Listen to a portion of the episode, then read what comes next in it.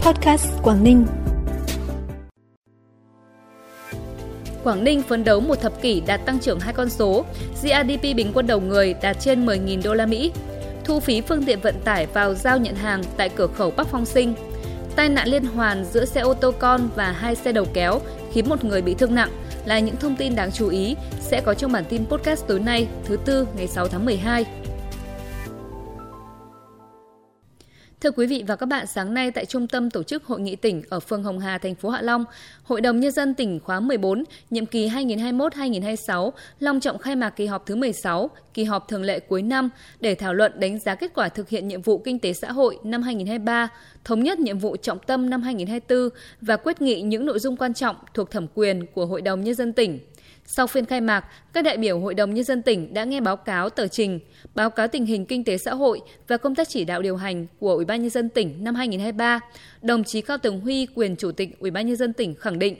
tỉnh đã tiếp tục đổi mới mạnh mẽ tư duy phát triển bền vững, tăng trưởng xanh, bao trùm, thực hiện tái cơ cấu kinh tế, nắm bắt được lợi thế, khai thác vị trí địa chiến lược, lợi thế vượt trội đi trước một bước của hệ thống kết cấu hạ tầng giao thông đồng bộ hiện đại để quyết liệt triển khai thực hiện có hiệu quả các mục tiêu nhiệm vụ, hoàn thành và vượt 12 trên 12 chỉ tiêu kinh tế xã hội năm 2023.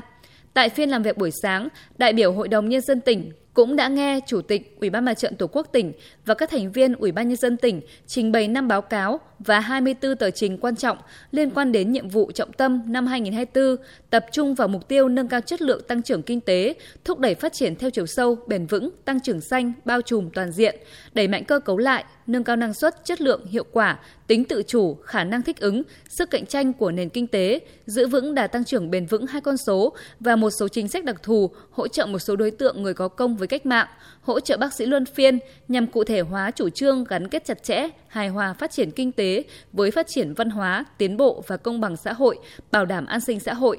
Trong phiên làm việc cuối chiều, các đại biểu Hội đồng Nhân dân tiến hành thảo luận tại tổ với tinh thần trách nhiệm, tâm huyết, Ngày 14 tháng 12 tới tại Trung tâm Tổ chức Hội nghị FLC Hạ Long, Ban Thường vụ Thành ủy Hạ Long sẽ phối hợp với Hội đồng Di sản Văn hóa Quốc gia tổ chức hội thảo khoa học với chủ đề Bảo tồn và phát huy giá trị di sản văn hóa trong định hướng phát triển bền vững thành phố Hạ Long. Hội thảo góp phần nghiên cứu bổ sung lý luận, tổng hợp khái quát có hệ thống khoa học, các tư liệu lịch sử liên quan, làm sáng tỏ cơ sở khoa học cho việc huy động các nguồn lực vào công tác tu bổ, tôn tạo, phục hồi các di sản văn hóa, đặc biệt là các di tích lịch sử văn hóa trên địa bàn gắn với định hướng phát triển bền vững. 11 tháng năm 2023, tổng sản lượng thủy sản của toàn huyện Vân Đồn tăng 125% so với kế hoạch, trong đó sản lượng nuôi trồng đạt trên 60.000 tấn, còn khai thác trên 15.000 tấn. Hiện nay huyện Vân Đồn đã hoàn thành toàn bộ việc chuyển đổi vật liệu nổi trong nuôi trồng thủy sản, đảm bảo theo quy định của Ủy ban nhân dân tỉnh. Cùng với đó, thị trường tiêu thụ thủy sản năm nay so với những năm trước đã ổn định hơn và đang được mở rộng, đã tạo điều kiện cho nhân dân có nguồn lực chuyển đổi phao xốp và phát triển nuôi trồng. Từ ngày 5 tháng 12, Ban Quản lý Cửa khẩu Bắc Phong Sinh, huyện Hải Hà thực hiện thu phí sử dụng kết cấu hạ tầng cửa khẩu Bắc Phong Sinh đối với các phương tiện vận tải vào giao nhận hàng hóa tại khu vực cửa khẩu. Cụ thể, thu 10.000 đồng một lượt một phương tiện đối với phương tiện động cơ điện ba bánh trung chuyển hàng hóa, thu 200.000 đồng một lượt một phương tiện đối với ô tô tải có trọng tải dưới 5 tấn trung chuyển hàng hóa. Ông Triệu Quang Huy, trưởng ban quản lý cửa khẩu Bắc Phong Sinh cho biết, đây không phải là việc tăng các khoản phí lệ phí, mà trước đó, do ảnh hưởng của dịch bệnh COVID-19, việc thu các khoản phí lệ phí này gặp nhiều khó khăn.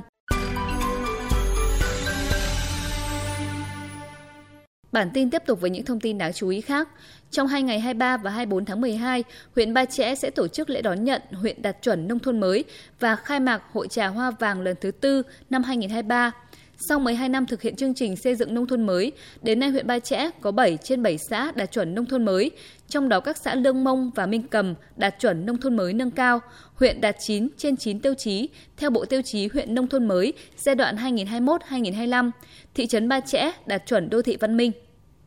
Sáng nay, Hội chữ thập đỏ tỉnh phối hợp với công ty cổ phần Gôn Long Thành tổ chức lễ bàn giao sửa chữa bếp ăn bán chú điểm trường mầm non thôn Cao Sơn, trường mầm non xã Hoành Mô, huyện Bình Liêu. Công trình sửa chữa bếp ăn bán chú điểm trường Cao Sơn được khởi công từ giữa tháng 9 năm nay với tổng mức đầu tư 150 triệu đồng do công ty cổ phần Gôn Long Thành tài trợ.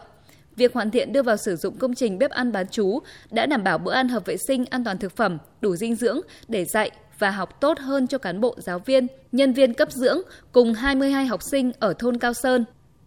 Vào khoảng 0 giờ 20 phút sáng nay tại km 58 100 quốc lộ 18 thuộc tổ 1 khu Nhuệ Hổ, phường Kim Sơn, thị xã Đông Triều đã xảy ra vụ tai nạn giao thông giữa xe ô tô con và hai xe đầu kéo khiến một người bị thương nặng. Theo đó, chiếc xe ô tô con đang di chuyển trên quốc lộ 18 hướng Uông Bí Đông Triều tới đoạn qua khu Nhuệ Hổ, phường Kim Sơn đã va chạm với xe ô tô đầu kéo và sơ mi rơ móc đi phía trước cùng chiều, sau đó tiếp tục va chạm với xe ô tô đầu kéo sơ mi rơ móc khác đi ngược chiều. Hậu quả tài xế xe con bị thương nặng, những người khác bị thương nhẹ, các phương tiện hư hỏng. Hiện cơ quan chức năng đang điều tra làm rõ nguyên nhân vụ tai nạn. Phần cuối bản tin là thông tin thời tiết trên địa bàn tỉnh. Đêm nay và ngày mai, thời tiết các khu vực trong tỉnh phổ biến nhiều mây không mưa, trưa chiều giảm mây trời nắng, gió bắc đến đông bắc cấp 2, cấp 3, vùng ven biển cấp 3, cấp 4, vùng biển Cô Tô đảo Trần cấp 3, cấp 4, có lúc cấp 5, sóng cấp 2, cấp 3, đêm và sáng trời rét, nhiệt độ giao động từ 16 đến 25 độ. Trân trọng cảm ơn quý vị và các bạn đã dành thời gian quan tâm kênh podcast Quảng Ninh. Xin kính chào và hẹn gặp lại.